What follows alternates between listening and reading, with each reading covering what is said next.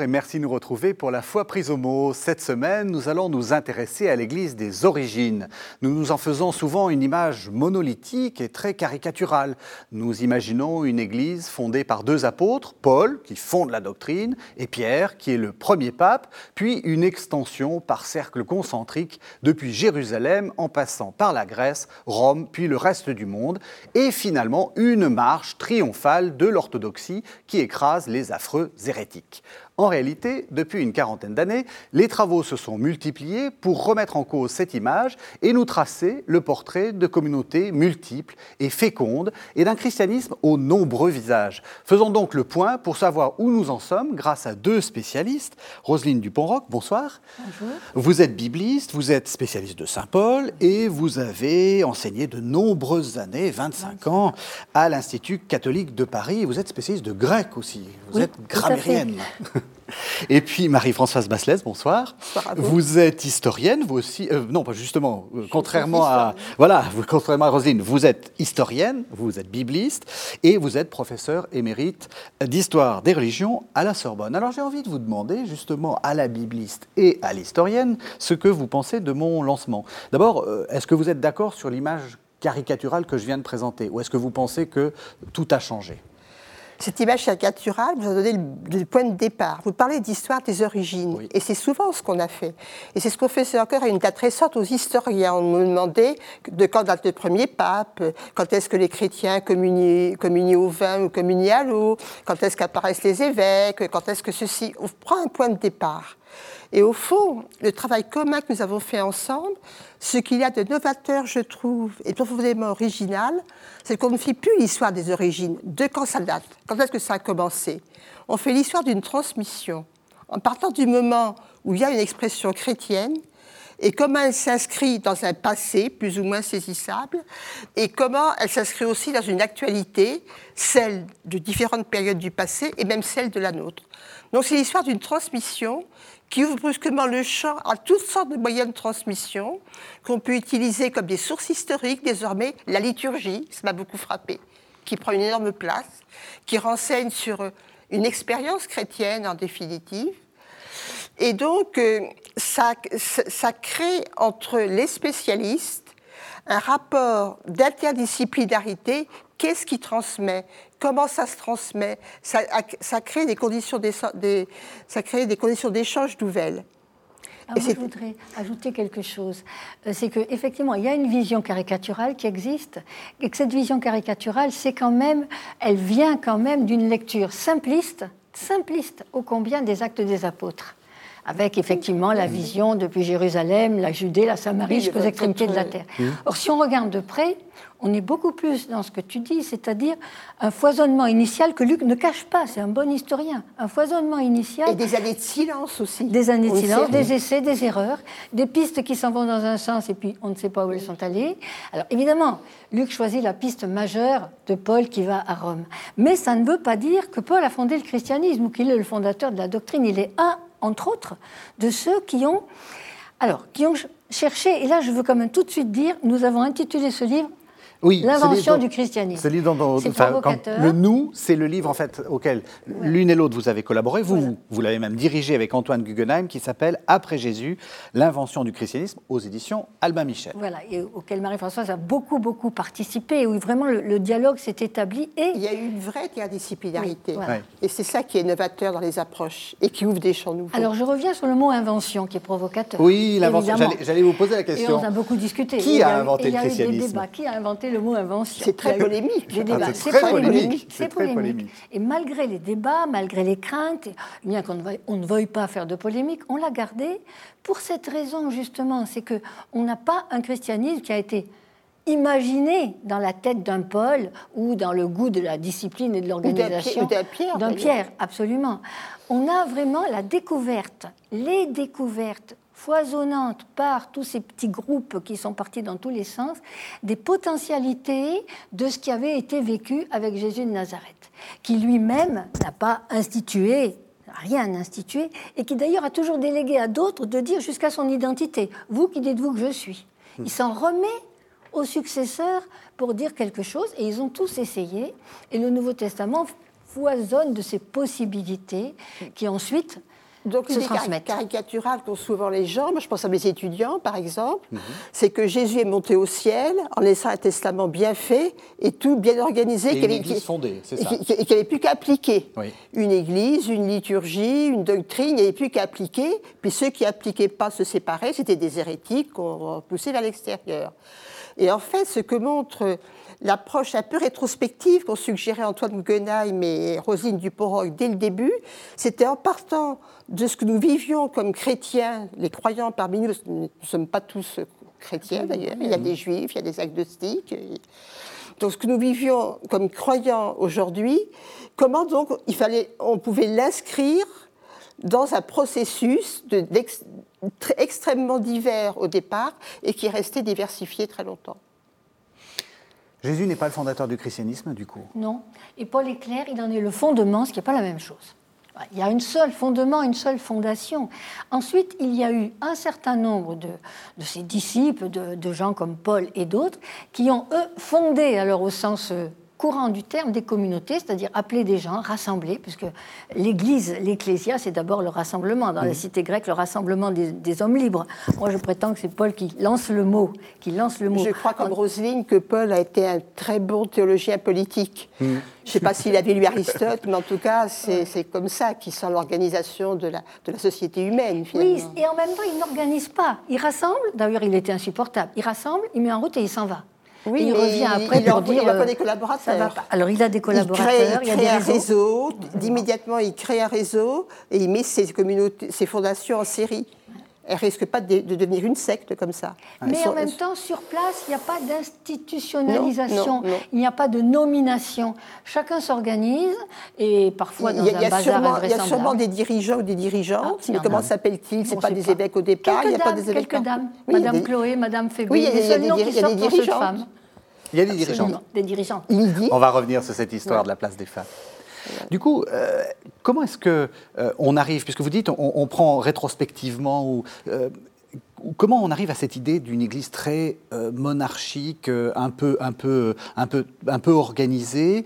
Et puis, euh, je pense à, un historien qui s'appelle Eusèbe de Césarée au IVe siècle, qui est, comment dire, obnubilé par des successions épiscopales, des listes de, d'évêques pour être bien sûr que les églises sont, sont bien de la bonne, de la, enfin, de la bonne fondation, etc finalement, c'est le travail, le travail de mémoire.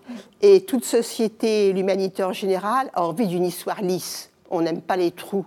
On n'aime pas les ignorances. Donc, on lisse le passé. Et ça explique un peu le choix de notre date, de la date que, la période que nous couvrons. Nous nous arrêtons en 250, alors qu'il avait été projeté au départ de s'arrêter justement à l'époque de Zeb de Césarée, qui est celle de, Constantin, qui est celle, qui est celle du concile hein, de Nicée, mais c'est aussi le moment. Hein. Mm. Donc, un empire qui commence à devenir chrétien, le premier concile œcuménique, le symbole de Nicée, un symbole doctrinal, etc., en 325. Et on ne l'a pas fait parce que ça, nous, ça nous faisait entrer dans une perspective d'histoire théologique qui s'est mise en place à ce moment-là et qui a tout lissé. Et, au contraire, donc, le, le travail rétrospectif que nous avons voulu faire est vraiment initié dès le départ par Rosine et par Antoine Guggenheim très, euh, très précisément et qui s'est développé ensuite spontanément, c'est de dire nous avons une suite d'expériences diversifiées, en plus des textes, qui, créent une chronologie aussi. Mais la chronologie de l'historien pour cette période, c'est donc des expériences locales, diversifiées, euh, hétérogènes, pas toujours datées, et je dirais, moi comme historienne, que finalement, ce qui met ma foi, historienne croyante, ce qui met ma foi dans l'action de Dieu et de l'Esprit Saint, c'est ces 20 premières années entre la mort de Jésus et le premier écrit de Paul en 49-50, et puis des Thessaloniciens, où on ne sait rien. Ou peut-être déjà le christianisme est-il arrivé à Rome? On ne sait Oui, je pense qu'il est arrivé à Rome. il est arrivé à Rome. Et ce n'est pas la faute à Paul. Non. Il n'était pas allé. Il, s'est passé des choses et on ne sait rien. Donc, euh, c'est une succession d'expériences qui, évidemment, pose la question non plus dans, la perspective d'une construction monolithique, on applique un programme finalement euh, institué dès le début, posé dès le début, mais au contraire comme une réunion permanente de, communautés différentes, dispersées au départ. Je pense que ça souligne aussi le fait que le christianisme, comme le judaïsme, était à l'origine d'une religion diasporique. Hmm. Donc, euh, en dehors, de, en dehors du, cadre de la Judée. Donc, Ce qui apparaît dès le début des Actes des Apôtres, au chapitre 8, ceux qui se sont dispersés. À partir de Jérusalem, Luc le dit, le mot.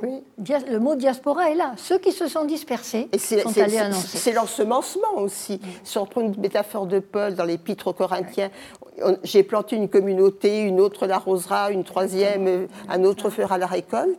Il y a toutes ces métaphores, donc, mais qui vont toujours dans le sens donc, de, graines qui sont lancées euh, à partir de, de fondations nouvelles de, graines qui sont lancées.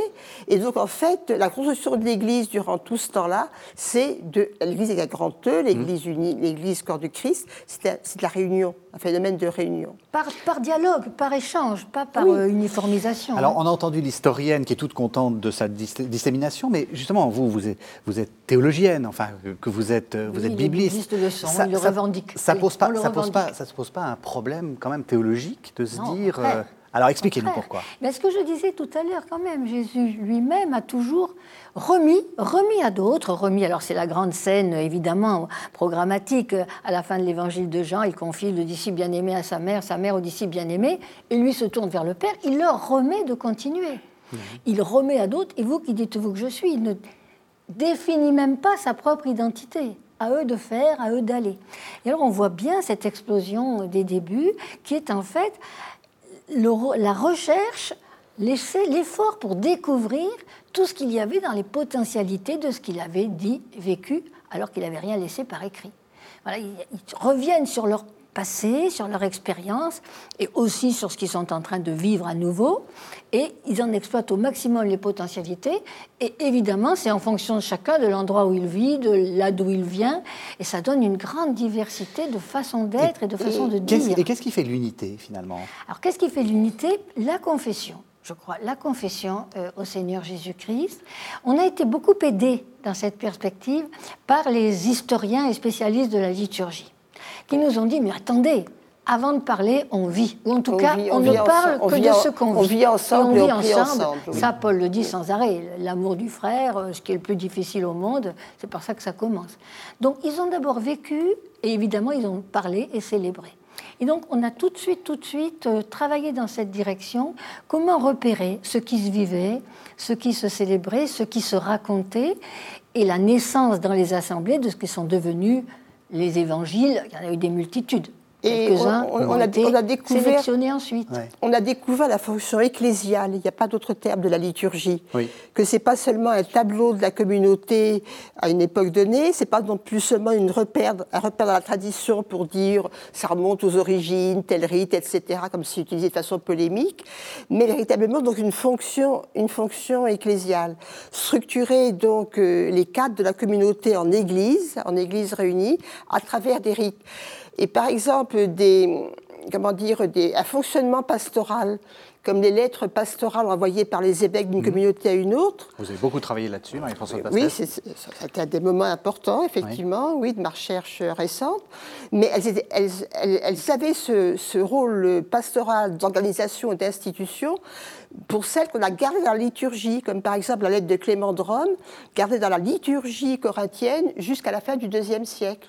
Ah Donc on voit que vraiment les premières, euh, les premières organisations, processus d'organisation s'inscrivent dans le besoin et par le moyen de la liturgie. C'est assez proche finalement de ce que fait Paul, qui certes euh, dans ses lettres nous, nous fait de la théologie, etc., mais aussi donne le tableau de l'Église, dit euh, certains vous saluent, d'autres oui, vous... il y a sans arrêt cette mise en réseau, cette mise en relation.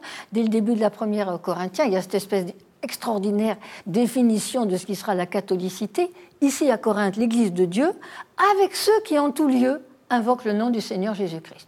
Avec ceux qui en tout lieu, mais ici à Corinthe. Et donc, pour, concevoir l'Église comme une réunion, plutôt comme une unité prédéterminée que des gens remis en cause, ça change complètement le regard sur les hérésies. Ça fait longtemps que, ça fait deux ou trois générations qu'on a changé, que l'hérétique n'est pas celui qui se sépare fondamentalement.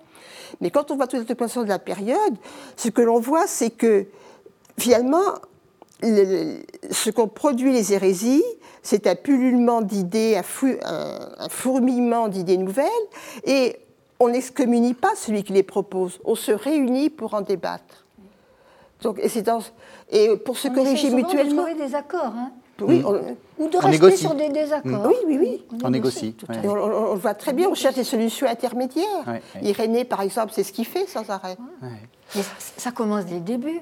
L'entrevue de Paul et Pierre à Antioche, où Paul, dans sa radicalité, se dresse contre Pierre, qui veut finalement qu'une séparation des tables se fasse entre chrétiens venus du judaïsme et chrétiens venus du paganisme. Autant finalement pour, respecter, pour respecter les uns et les autres. et, Paul se dresse contre lui en lui disant qu'il est tout à fait condamnable puisqu'il il trahit la vérité de l'Évangile. Et eh bien c'est quand même Pierre qui a eu finalement le dessus en négociant aller un coup avec les uns, un coup avec les autres. À long terme, l'évangile passe aux païens et à la génération d'après, Ignace d'Antioche aura oublié les pratiques juives, mais il a quand même évité qu'il y ait cette coupure, cette rupture avec l'histoire de Jésus, l'ancrage dans le judaïsme, Alors on va par revenir, négociation. On va revenir sur les hérésies, on va revenir sur le judaïsme, mais avant, j'ai envie que vous parliez des femmes. Alors je vais vous proposer, savoir où est-ce qu'on en est dans la recherche sur la place des femmes dans l'Église. Je vous propose une première pause, c'est l'Évangile de Marie, un texte. Alors apocryphe, donc venu peut-être d'une communauté que traditionnellement on appelait hérétique, je mets des guillemets, euh, mais qui, vous, vous me direz... Marginal. Marginal. C'est plus, joli. C'est plus joli. La voilà, marginal. n'a pas retenu. On va dire voilà. Et donc, c'est alors comme c'est un comme c'est un, un, texte dont on n'a que des, des, des, des fragments, euh, on parle la plupart du temps de, des pages du, du codex qu'on a trouvé. Donc, c'est la page 17 et la page 18 que vous allez entendre. Pierre prit la parole et s'exprima sur des questions du même ordre. Il les interrogea au sujet du Sauveur. Se peut-il qu'il se soit entretenu secrètement avec une femme, à notre insu, et non ouvertement, si bien que nous devrions faire volte-face et tous lui obéir? L'a-t-il choisi de préférence à nous? Alors, Marie pleura. Elle dit à Pierre, Pierre, mon frère, que penses-tu donc? Crois-tu que j'ai eu ces pensées par moi-même, dans mon cœur? Ou que je mente à propos du Sauveur? Lévi prit alors la parole et dit à Pierre Pierre, tu es depuis toujours porté à la colère. Et maintenant, je te vois débattre avec la femme comme si c'était un adversaire. Pourtant, si le Sauveur l'a rendue digne, qui es-tu, toi, pour la rejeter? Assurément, c'est sans faille que le Seigneur la connaît. C'est pourquoi il l'a aimée plus que nous. Voilà, alors c'est un texte que, que j'aime bien parce que euh, on voit bien que Pierre, tout d'un coup, euh, donc en fait, pour remettre le contexte, il s'agit probablement de Marie de Magdala, même si certains disent que c'est la, Vierge Marie, euh, et elle parle, elle parle, elle parle, et à un moment, Pierre, il n'en peut plus. Quoi. Il, se dit, il est blessé dans sa, dans sa, dans sa fierté d'homme, et il dit, qu'est-ce que c'est qu'une femme qui vient nous enseigner la vérité? Qu'est-ce que ça nous dit, ce, texte? Moi, je dirais que ça, reflète euh, clairement, euh, d'abord, l'état des lieux de l'époque, avec malgré tout ce, on dit aujourd'hui machisme, enfin cette domination euh, des hommes, la femme n'enseigne pas, la femme n'a pas une place euh, prioritaire. C'est une honte d'ailleurs, c'est une honte qu'une femme qui domine son mari, les écrivains latins, ah bah, ils sont quand même clairs sur la question. Hein. Ils ont le droit de parler, mais surtout. Timothée, mais on peut discuter la réalité Mais ça, c'est pas que dans les Épîtres Timothée, c'est aussi chez les, chez ah, donc il y a un débat, hein. il y a un débat. c'est bien, on sent bien. Non, mais c'est intéressant, on voit bien euh, que. Moi, je dirais que ceci s'oppose au fait que un des, grands aspects de ce qu'a Jésus a vécu, c'est quand même cette attention portée et cette façon qu'on portée aux femmes et cette façon qu'ont eu des femmes de le suivre. Enfin, les évangiles se terminent tous par Jésus en croix. Les disciples ont fui, quelques femmes étaient là qui regardaient à distance, et c'est elles qui vont au tombeau le dimanche matin. La première a rencontré le ressuscité, même si on peut discuter de la chronologie, il n'y a pas de, chronologie là-dedans, massivement, les évangiles sont d'accord, c'est Marie de Magdala. Oui. Voilà. Ça, la tradition l'a oublié. La tradition l'a oublié pour des raisons euh, circonstancielles et contextuelles de domination euh, des hommes Paul lui-même a sans cesse travaillé avec des femmes. On incrimine toujours Paul comme euh, euh, Mathilde. 25% de collaborateurs femmes. J'ai fait la statistique. Voilà. Quand même, quand même. On n'est pas à la parité, mais c'est pas si mal. Pour l'époque, c'est inouï. Ah bah c'est tout à fait extraordinaire. C'est inouï. Non, c'est pas inouï. Ah. Alors voilà, c'est là que l'histoire est intéressante parce que l'historienne nous dit non, c'est pas inouï. Alors pourquoi c'est pas inouï C'est pas inouï. Je pense que dans cette période-là, les communautés chrétiennes n'ont pas révolutionné la société, mais ont utilisé toute la place qu'elles donnaient aux femmes. Et qu'en fait, mhm. c'est un... La, la femme n'est pas, pas réduite au silence et pas, elle, est réduite à l'obéissance, si on veut, dans le monde gréco-romain, en ce sens qu'elle est toujours sous la tutelle d'un homme, eh son mhm. père, son frère, son mari, son fils. Mais elle n'est pas réduite au silence. Il y a des femmes philosophes, il y a des femmes médecins, il y a des femmes poètes, artistes et musiciennes. Tout ça maintenant c'est répertorié par, dans d'immenses mhm. catalogues. Bon. Simplement, donc, ces femmes ne peuvent s'exprimer que dans le cadre de leur maisonnée. Ah. C'est-à-dire qu'elles sont filles de philosophes, comme Hypatie très très bien plus tard, elles épouseront un philosophe, elles sont filles de médecins, elles épouseront un médecin, mais dans la maison, dans, cette maison de médecins, c'est elles qui parlent, c'est pas leur mari, c'est pas là.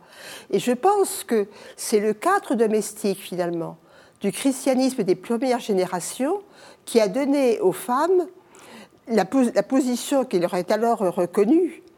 Tant que le christianisme, tant que l'évangile est prêché dans le cadre de la maisonnée, de la famille au sens large, pour, pour les membres de la famille, pour les voisins, pour les amis, comme, avec des réseaux, enfin, ou un voisinage de plus en plus étendu, comme, les, comme le rappelle Paul dans l'Épître aux Corinthiens, la femme parle normalement et une Prisca, une Lydie, une se sont plus vite converties au christianisme que leur mari qui avait des fonctions officielles. C'est ça aussi, elles n'ont pas de fonction officielle. Mm. Donc elles, peuvent se convertir plus vite, mais si, elles, si ce sont des femmes d'autorité, comme Lydie, chef d'entreprise, comme Foybe, qui est peut-être une patronne, donc aussi une femme d'influence, dans leur maison, elles peuvent l'exercer. À partir du moment, début du IIIe siècle, peut-être un peu plus tôt, où les chrétiens vont avoir des lieux de réunion plus spécifiques, une maison des chrétiens comme à Doura Europos, un local euh, dans, une, dans un camp militaire comme, comme un Kéfarotenay, la prédication de l'évangile devient semi-publique, je dirais. Et, là, forcément, l'espace d'expression, de liberté d'expression laissé aux femmes diminue.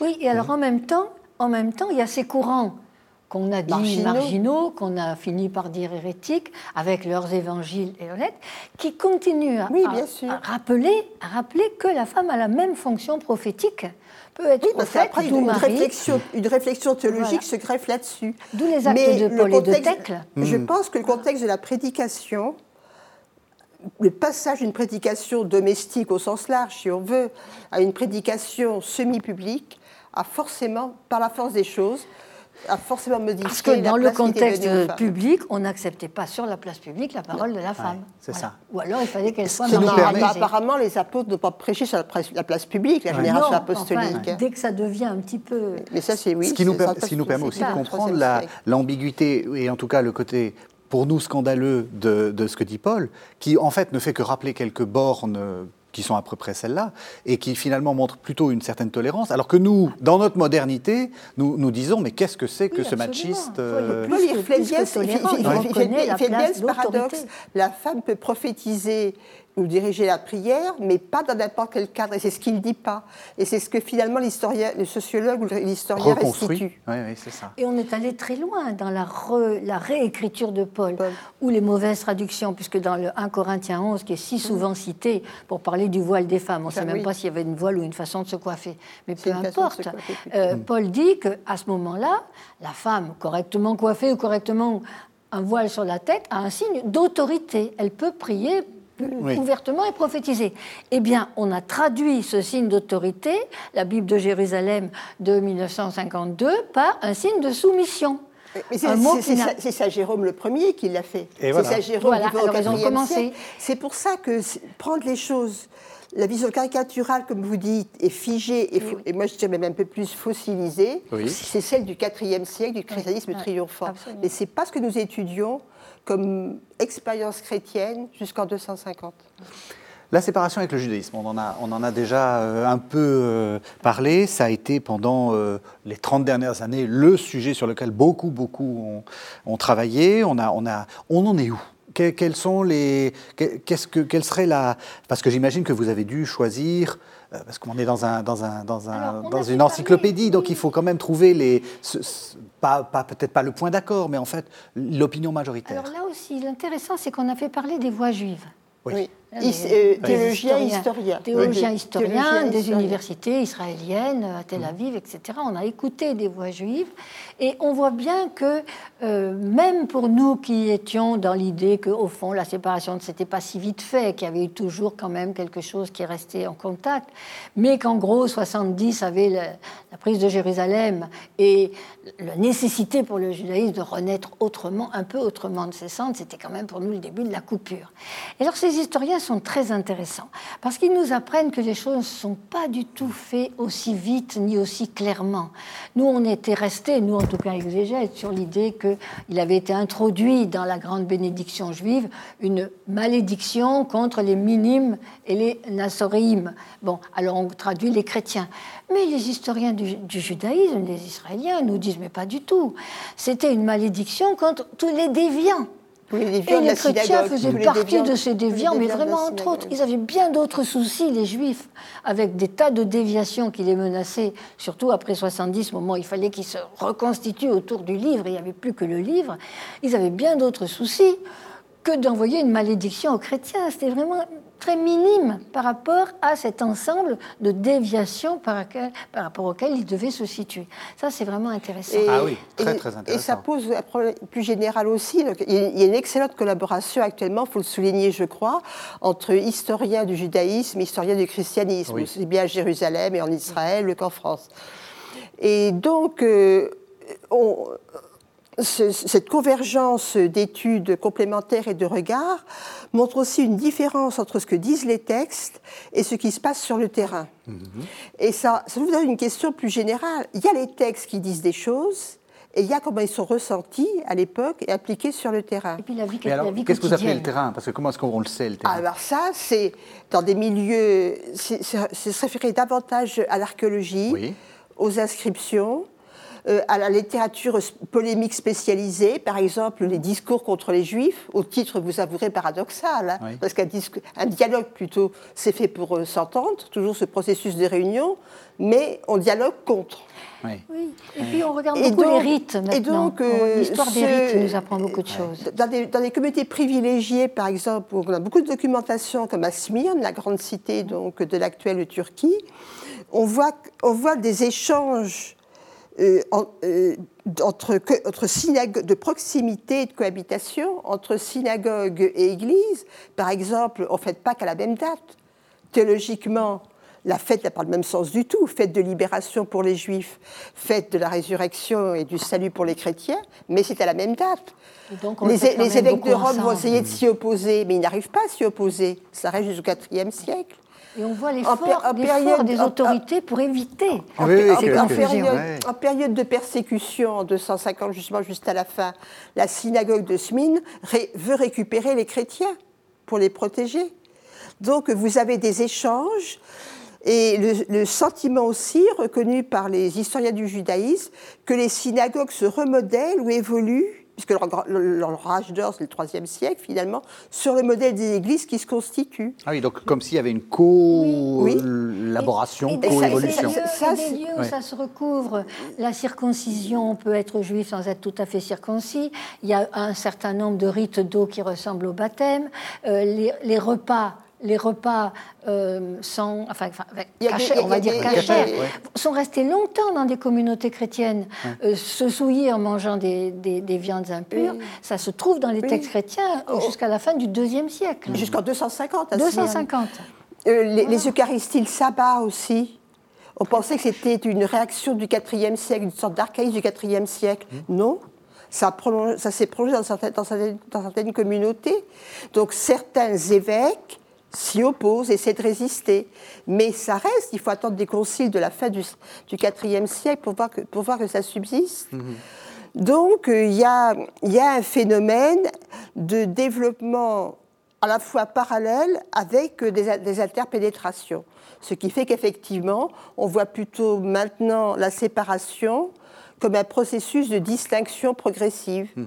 inégale, suivant. Et avec, alors, au niveau des textes, évidemment, assez tôt, des textes qui sont de plus en plus critiques et violents vis-à-vis des Juifs, la lettre de Barnabé, les militants de Sardes. Mais on a de l'autre côté les romans euh, dits Clément, clémentins qui sont au contraire très favorables au lien étroit avec le judaïsme et au judaïsme. Donc, même au niveau des textes, où c'est là que les choses se durcissent, euh, c'est pas aussi clair que cela pas aussi simple. On est quand même relativement. Et puis si, les textes sont durs, c'est qu'on est encore en rapport. Alors, parce que sinon. Oui, ça, ça c'est l'argument, j'allais dire. ça, vaut aussi pour le paganisme, d'ailleurs pour l'hellénisme. On va, on va y arriver, justement. C'est un argument, un argument indirect que plus la polémique enfle, plus ça montre que des comportements subsistent. Mais pour en finir avec, sur le rapport avec les communautés juives, c'est à l'échelle locale, hein, surtout. Les textes ouvrent d'autres dimensions. Oui, c'est quand même de l'Église universelle. Mais à l'échelle, ce qu'on appelle à l'échelle locale, donc cette interpénétration, c'est que les, ce qu'on appelle maintenant les chrétiens judaïsants, plutôt que les judéo-chrétiens, mhm. n'ont pas été une sorte de résidu dénoncé par, les, par les irésiologues au IVe siècle, mais ont été une catégorie sûrement plus nombreuse et aussi plus diversifiée. On a des témoignages autobiographiques, ce qu'on recherche beaucoup aujourd'hui dans l'expérience chrétienne, de, de convertis qui sont venus au christianisme, qui sont venus au Christ après une acculturation biblique en passant par la synagogue. Mais l'éclectisme, c'est aussi un fait d'époque. Hein. D'ailleurs, on, voit bien que dès le début, Paul prêche dans les synagogues. Là-dessus, c'est quand même les actes des apôtres qui, qui ont raison. Il commence toujours par prêcher dans les synagogues ou auprès d'eux, ou bien à Philippe, au bord du ruisseau, où quelques femmes juives se venez prier, enfin, toujours dans un contexte très juif, et il va toucher les craignants Dieu, évidemment, les gens déjà attirés. Il ne pense pas à la rupture. Enfin, je, me rappelle d'une émission qu'on avait fait ensemble il y a quelques années, on la retrouve sur YouTube, même beaucoup d'années, sur Romain, où on voit très bien qu'il n'y a, pas de rupture. Alors du coup, Rosine Dupont-Roch, euh, vous, votre livre, euh, donc Après Jésus, l'invention du, christianisme chez Albin Michel, euh, vous dites on s'arrête en 250. En 250, on est loin de la rupture, enfin, ou de la séparation entre judaïsme et christianisme. Des, des paroles, j'allais dire au niveau, comme dit Marie-Françoise de l'Église universelle, au niveau des écrits, des paroles euh, terribles ont déjà été prononcées, qui nous le, déicide, le mot de le déicide, ça, remonte déjà. à 180. C'est militant. C'est militant de Sardes. C'est militant de Sardes. Alors, il y a déjà des choses euh, définitives, j'allais dire presque définitives, qui ont été prononcées, qui nourriront ensuite la haine. Mais au niveau des communautés, certainement pas. Jusqu'au IVe siècle, on a des témoignages très forts de chrétiens en 250, très proches du judaïsme. Les chrétiens persécutés, la synagogue propose de le réaccueillir. Et on a même le prêtre Pionos qui dit aux chrétiens non, non, n'y allez pas, n'y allez pas, ne le faites pas, il ne faut pas vous mélanger. Vous voyez, il y a toujours cette espèce de tension entre la, vie, la façon dont vit dont vivent les chrétiens finalement, en s'accommodant et après tout en vivant au mieux, et puis un certain nombre de, de responsables ou de penseurs qui disent c'est pas possible. De penseurs surtout, parce que les responsables sont aussi dans, dans, la, dans, la, tolérance et plutôt. Mais les penseurs qui, qui, voient les enjeux justement. Exactement. Et Pionios rappelle aux, fidèles qui seraient, chrétiens qui seraient tentés d'aller à la synagogue, qui ne, ils ne, ils sont anti ils ne conçoivent pas Jésus-Christ les, Bien les penseurs, on va justement, alors on va faire un très grand saut. Hein. On a dit que Eusèbe de Césarée qu'on va entendre euh, est plutôt du, du 4e siècle, alors que vous, vous arrêtez au 3e siècle. On va entendre un de ces penseurs qui, oui, qui essaie de... Il nous renseigne sur les trois premiers siècles. Et voilà, justement. Il est, le premier, justement, vous allez, à, vous allez... à, figer, l'image. Et bien justement, vous allez nous, nous commenter ce, ce texte, Marie-Françoise Basselès. C'est le chapitre, euh, le livre 4 de, de l'histoire ecclésiastique, où il y a cette sorte de narration triomphante. Les hérésies s'ouvraient les unes après les autres de nouvelles voies. Les plus anciennes s'évanouissaient constamment et se corrompaient, chacune à sa manière, pour donner naissance à des idées diverses et de formes variées. Au contraire, subsistant dans la même identité, l'éclat de la seule véritable Église catholique allait en augmentant et en grandissant projetant sur la race entière des Grecs et des barbares les rayons de ce qu'il y a de vénérable, de pur, de libre, de sage, de chaste dans sa conduite et sa philosophie divine. Avec le temps, s'éteignit la calomnie contre toute notre croyance, et notre enseignement demeura seul victorieux auprès de tous. Et l'on reconnut qu'il l'emportait de beaucoup par son caractère vénérable et sage, et par ses doctrines philosophiques. De la sorte, personne n'ose maintenant apporter contre notre foi des racontards honteux, ni des calomnies semblables à celles dont on aimait à se servir auparavant chez ceux qui s'étaient conjurés contre nous. Voilà, alors Marie-Françoise Basselès, on vient d'entendre Zeb de Césarée. Quel regard vous portez sur euh, ce qui vient de nous expliquer? Il faut peut-être expliquer vraiment aux téléspectateurs ce que c'est. C'est de la reconstitution C'est du mensonge C'est de l'idéologie Comment vous voyez ça? C'est une interprétation théologique qui s'explique par le moment. Eusèbe de Césarée est un évêque qui écrit donc euh, après la victoire politique de Constantin, c'est-à-dire la victoire de la croix sur les païens, par ce signe tu vaincras, et par l'unification doctrinale de la, de la, foi chrétienne par le concile de Nicée. Donc pour lui, c'est la fin de l'histoire, en quelque sorte, le début d'une histoire éternelle. La volonté de Dieu, le plan de Dieu s'est réalisé grâce à Constantin, grâce à la résistance de l'Église, à la fois à l'erreur et à la fois aux persécutions. Mhm. Donc c'est une vision à la fois rétrospective et théologique. Donc le dessein de Dieu s'est réalisé. Donc à partir de ce moment-là, naturellement, il le relie comme réalisé au départ. Peu l'idée de Dieu créateur qui, mhm. qui, qui, passe à travers tout cela. Donc on, est arrivé à la situation, au plan de Dieu tel qu'il était fixé au départ. Donc à partir de là, tout est, tout est compris de façon monolithique L'unité, elle était au départ, elle est réalisée à nouveau en 325 par l'empereur qui est en train de devenir chrétien et par le concile. Et entre-temps, donc tout est lu, toutes les difficultés, toute l'histoire accidentelle de l'Église est lue donc comme des accidents dus à l'erreur, dissidence, hérésie, et dus par les persécutions qui ont toujours échoué. Finalement, il fait ce que. C'est une histoire triomphante. Le, terme de triomphe est, sous la plume de Zeb. Et il fait finalement ce que fait, ce que fait l'Ancien Testament, qui, dit dès le début, Israël devait être, euh, devrait être uni. Il y a eu des mauvais rois, des mauvais, etc. Mais en fait, euh, il y a une perspective. Donc finalement, il fait que, que réécrire. C'est la théologie du, nouvel Israël aussi, du véritable Israël, qui est, qui est, antérieur à Euseb. Mais vous avez raison, euh, qui est très prégnante chez Euseb. Et qui oublie, qui oublie hélas, hélas, la, précaution, et plus que ça, le, feu rouge qu'avait mis Luc au début des Actes des Apôtres, en montrant avec l'histoire terrible d'Ananias et Saphir que lorsque l'Église veut être parfaite et lorsqu'elle veut tout régir et on fait une communauté et tout le monde partage, apportez vos biens en partage à tout le monde, c'est immédiatement le mensonge et la mort. C'était prévu d'avance. Dans une, réflexion, dans une réflexion générale sur le christianisme, pour nous aujourd'hui, on a quand même eu tendance pendant longtemps à voir cette église triomphante, celle qui est créée au IVe siècle par l'empereur et par tout projet, et définitivement l'appareil chrétien, à la voir comme ça depuis les origines. Oui. Et c'est en ce sens qu'on peut dire que la première histoire de l'Église, celle de Zeb de Césarée, a fossilisé une image. Est-ce qu'on a aussi, euh, on parlait de la séparation avec le judaïsme, euh, il y a la question avec euh, séparation avec le paganisme, enfin, ou les liens, et puis euh, la question aussi de l'hellénisme. Est-ce qu'on peut dire, parce que c'est quelque chose qu'on entend souvent, moi aussi j'ai des étudiants qui me disent ça, le christianisme était juif, il s'est jeté dans les bras des Grecs et il est devenu grec oui, il y a une polémique, il y a une polémique qui dure toujours, et, derrière, euh, et au fond, il y a toujours la même question, celle de la rupture. Est-ce que le christianisme, à quelle mesure le christianisme s'est constitué euh, par la rupture vis-à-vis du judaïsme et euh, vis-à-vis -vis, de l'hellénisme. Alors, l'intérêt du, livre, là, je trouve, c'est la part qui a été faite à des défenseurs ardents de l'hellénisme, croyants ou non croyants, mmh. et aussi de la romanité, des deux. Et en les, en les laissant donc parler, euh, s'exprimer à travers les sources qu'ils pouvaient utiliser, le regard que les... Très souvent, il s'agit de preuves indirectes, à travers le regard lancé par des Romains euh, et, et, des gens de culture grecque sur les chrétiens. Et là encore, euh, on voit donc que la polémique, par exemple, est une polémique essentiellement intellectuelle. Elle est théologique, mhm. la lutte contre les idoles, mais pour le reste, elle est intellectuelle.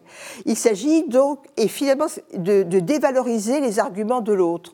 C'est une polémique entre philosophes. Ça a très bien été montré, entre autres, par euh, Sébastien Morlet, je trouve, de, de dire, euh, à partir de 180, ceux qui parlent, les champions de l'hellénisme et de la romanité, comme Cels par exemple, c'est des philosophes.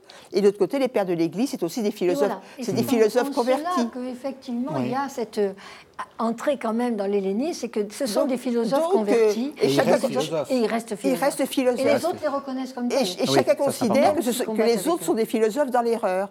Donc c'est ce que nous appelons la preuve indirecte montrant que le christianisme réintègre la manière de raisonner de l'hellénisme, une façon d'écrire aussi de l'hellénisme, une façon de dire les textes, exégèse, exégèse euh, allégorie de l'hellénisme, en renversant parfois les valeurs en particulier et aussi sur un plan plus concret, je dirais, et plus spectaculaire dans tous les sens du terme, le christianisme garde la, culture agonistique des Grecs. On le voit bien chez Saint Paul, la course, remporter la course, remporter le prix, mmh. courir la bonne course.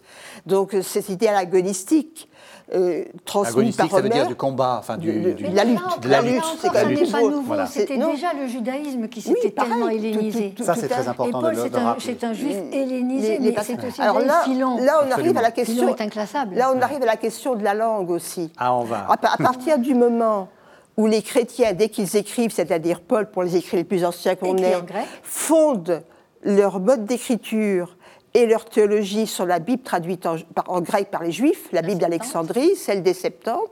Ils ont déjà donc un hellénisme, ils, reçoivent par là euh, un champ lexical, euh, des outils conceptuels venus de l'hellénisme et déjà digérés, adaptés, interprétés par le judaïsme. Et donc, euh, c'est important d'emblée, donc, il y a un langage commun entre les chrétiens et les intellectuels païens. Mais il faut quand même noter aussi que le grec n'a jamais été la langue sacrée du christianisme. C'est la langue d'échange, la langue parlée par tous. Du, du christianisme. Non, la, mission chrétienne, la mission chrétienne, partout où elle arrive, prend la langue parlée. Et on voit donc émerger comme langue chrétienne le latin à la fin du IIe siècle, le syriaque en Orient au tournant du IIe et du IIIe siècle, et le copte déjà au IIIe mmh. Et Eusèbe ne sait pas le malheureux, lui qui écrit en grec, qu'encore un siècle, et on essaiera de faire du latin la langue sacrée du christianisme. Ce qui est quand même la faute à Jérôme. Euh, vous dites, qu'il n'y a pas de langue sacrée. Alors là, on, arrive lentement à la question du canon, etc. Euh, il n'y a pas de langue sacrée, mais enfin, il y a une langue inspirée, si je puis me permettre. Il y a une langue qui, qui est celle du... Il n'y a pas une langue inspirée. Il y a des auteurs probablement inspirés, mais il n'y a pas une langue inspirée, c'est sûr. Le christianisme, par définition, se veut traduction. Et ça, ça commence avec le récit de Pentecôte. Chacun l'entend dans sa propre langue, comme le disait Marie-Françoise. Où qu'il s'installe, où qu'il s'incarne, il prend la langue du, lieu et traduit. C'est encore ce qui se fait aujourd'hui. Donc il n'y a pas de langue sacrée. Qu'il y ait des textes de référence et que ces textes soient dans une langue donnée, tout à fait. Et ce sont la Septante issue du judaïsme, qui est la traduction grecque de la Bible juive pour des juifs et par des juifs à Alexandrie, par des juifs, et qui a continué malgré tout à exister, à être lu, parce que si on en a refait des traductions, si on a retravaillé la traduction de la Septante en milieu juif, c'est bien qu'il y a des gens qui l'utilisaient. Bien entendu. Mais les chrétiens se sont appropriés tout notre Nouveau Testament est en grec. Et ce sont donc avec ces mots et donc ces catégories du monde grec que le christianisme s'est transmis, mais c'est traduit. Chacun dans sa propre langue, toujours traduit. C'est dommage. Je pensais que vous alliez vous livrer à une sorte d'éloge du grec pour, pour dire aux téléspectateurs qu'il faut apprendre le grec. Mais il faut apprendre le grec, mais aussi d'autres langues. Et justement, est-ce qu'on a changé la, vision que l'on a, enfin qu'on avait autrefois de, de, cette fixation du canon, c'est-à-dire une sorte de, un peu ce que nous raconte. Alors là, pour le coup, c'est un autre père, Irénée de Lyon. L'Évangile était en quatre parce qu'il y a quatre piliers du temps, quatre, quatre vents, et voilà. quatre points. Et donc, euh, Matthieu, Marc, Luc et Jean, c'était déjà euh, une sorte de, socle stable. Et puis, euh, et puis, en fait, le canon était déjà fixé dès les années 180. Non, le canon n'était pas fixé dès les années 180. Et c'est bien quand même Irénée le premier, et on est en 180, c'est-à-dire quand même 150 ans après les événements. Ce qui n'est pas, oui. pas rien, avec un certain nombre de générations. C'est Irénée qui, au fond, retient, parce que ça s'était décanté et que ça avait été échangé entre évêques, et que depuis longtemps, depuis Polycarpe, qu'Irénée avait suivi alors qu'il était jeune et Polycarpe très âgé, on savait que l'évangile de Marc, alors Polycarpe l'avait rattaché à Pierre. C'est toujours cette lecture rétrospective. On va le rattacher à un, grand, à un grand apôtre, à une figure du passé. Mais c'est bien Irénée qui, le premier, quand même, met en place les quatre, éliminant par cela même ceux qui n'étaient pas lus ou qui ne seraient plus lus dans les églises. Pour le reste, il parle bien des lettres de Paul, mais on n'a pas de décompte. Ça va ça va être très longtemps à se mettre en place. Hmm. Très longtemps à se mettre en place. Le judaïsme, d'ailleurs, lui, s'est mis en place, a mis en place son canon assez vite, pas si vite que ça, nous disent les spécialistes du judaïsme, et on l'apprend à ce propos, pas si vite que ça. Et le christianisme, avec la Septante et les débats sur les textes terreau marginaux, enfin, a beaucoup passé beaucoup de temps. Quant au canon du Nouveau Testament qui ne va apparaître comme Nouveau Testament qu'assez tard, mhm. hein, en latin, tertullien, mais Tertullien, c'est le début du IIIe siècle, Novum Testamentum. Quant au canon du Nouveau Testament comme lieu des textes chrétiens qui se rattachent évidemment, qui sont la suite de la Septante, on n'a aucune fixation institutionnelle d'en haut pendant longtemps. C'est l'usage. On a le fragment, on a des listes, c'est les textes majoritaires, ce qui est lu, ce qui est, reçu et lu dans ce les. Qui est reçu, lu on a le fragment de Muratori avec une bagarre pour savoir s'il est de la fin du deuxième siècle ou du quatrième. Moi, je penche pour la fin du deuxième siècle, qui donne effectivement la liste à peu près dans l'état où elle est aujourd'hui.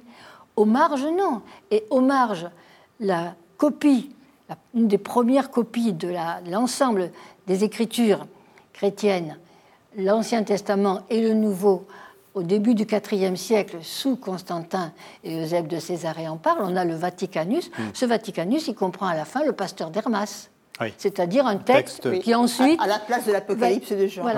Il n'a pas l'Apocalypse, il a le pasteur d'Hermas. Donc c'est un magnifique codex qui est, qui est conservé à la Qui est considéré comme le plus ancien codex complet de l'Ancien et du Nouveau Testament, qui est conservé à la Bibliothèque, Vaticane. Il y a des facsimilés, vous pouvez le lire sur Internet aujourd'hui. Hein. Et il, commence, à figer les textes en mettant de la ponctuation, les titres. Ou très tard la ponctuation, 7e siècle. Il y a des titres. Il y a des titres. Il y a des titres déjà. L'idée de péricope qui apparaît en quelque sorte. des découpages, probablement plutôt liturgiques. Et Athanase, en 367, la lettre festale d'Athanase, donne une liste, mais dont il dit effectivement qu'il l'a échanger avec d'autres qui se sont mis d'accord, donne une liste qui ressemble beaucoup à la liste actuelle. Alors on arrive à la toute fin de l'émission et j'ai envie de vous poser à l'une et à l'autre une question un peu, peut-être un peu, un peu personnelle.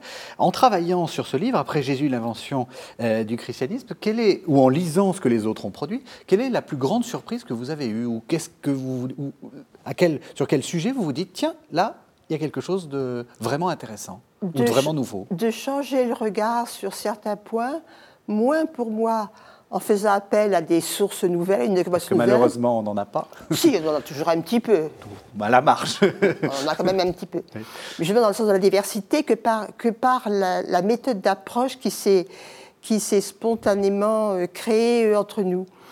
Euh, donc le fait, ce que j'appelle l'interdisciplinarité, de vraiment créer un regard neuf, unifié, en confrontant, en associant le point de vue des théologiens, des sociologues, des historiens, en particulier sur un sujet que je connais assez bien, Paul. Je trouvais que, il me semblait me semble que jusqu'à une date récente, il, y avait finalement, on proposait Paul sous deux visages opposés. Pour les théologiens, le fondateur de la théologie, sa christologie, la rédemption. Pour les historiens, un homme, un, Romain plus vrai que plus vrai que tous les Romains, un homme de pouvoir, un homme d'action sur le monde, et donc un stratège, un stratège de la mission chrétienne. Et dans, la très grosse partie qui est consacrée à Paul, à juste titre, moi je trouve, hein, euh, dans le livre, la confrontation des points une vraie confrontation où chacun a essayé de comprendre comment l'autre voyait Paul, on voit une nouvelle figure de Paul qui émerge, mhm. celle du pasteur c'est-à-dire associant l'apport des théologiens et l'apport des gens de terrain que sont les historiens. Ça, ça me paraît très novateur. Et vous, Roselyne Dupont Moi, je dirais quelque chose qui ressemble un peu à ce que dit Marie-Françoise, c'est quand même la découverte, même si j'ai pressenti un peu, mais la découverte de cette richesse et de ce foisonnement d'un monde vivant grâce à ces apports des historiens, des, des historiens du judaïsme, des historiens de l'hélénisme, des historiens des Romains, euh, tous ces, ces, lieux, la Gaule et même l'Empire qui s'en va vers les, on est allé vers les limites de l'Empire, le monde syriaque et vers la Mésopotamie, vers cette espèce de foisonnement des premiers siècles euh, dont on se dit qu'il y a là quelque chose d'assez extraordinaire. Euh, Peut-être ça n'aurait jamais dû avoir lieu, mais enfin ça a eu lieu. Et moi je me dis effectivement, il y a là quelque chose qui interroge de façon formidable sur les incroyables potentialités euh, qu'il y a eu dans la vie, la mort de Jésus de Nazareth, et comment ça donne une, richesse de pensée, de vie, de célébration étonnante pendant ces, au moins ces 250 premières années. Et ça casse d'avance le schéma monolithique et caricatural de Zeb. Et on voit bien que toute histoire est, est finalement qu'une histoire contemporaine, parce que finalement, c'est aussi la potentialité qu'on est en train de chercher dans l'Église. Enfin, euh, repartir vers les, vers, le, vers les origines, c'est aussi une manière de dire. Oui, c'est dire que le christianisme est devant. Vers le début. Et le disait Irénée, l'unité se construit dans la diversité, elle n'est pas monolithique depuis et continue Moi, ce depuis que ça m'a appris, c'est que le christianisme est encore à inventer.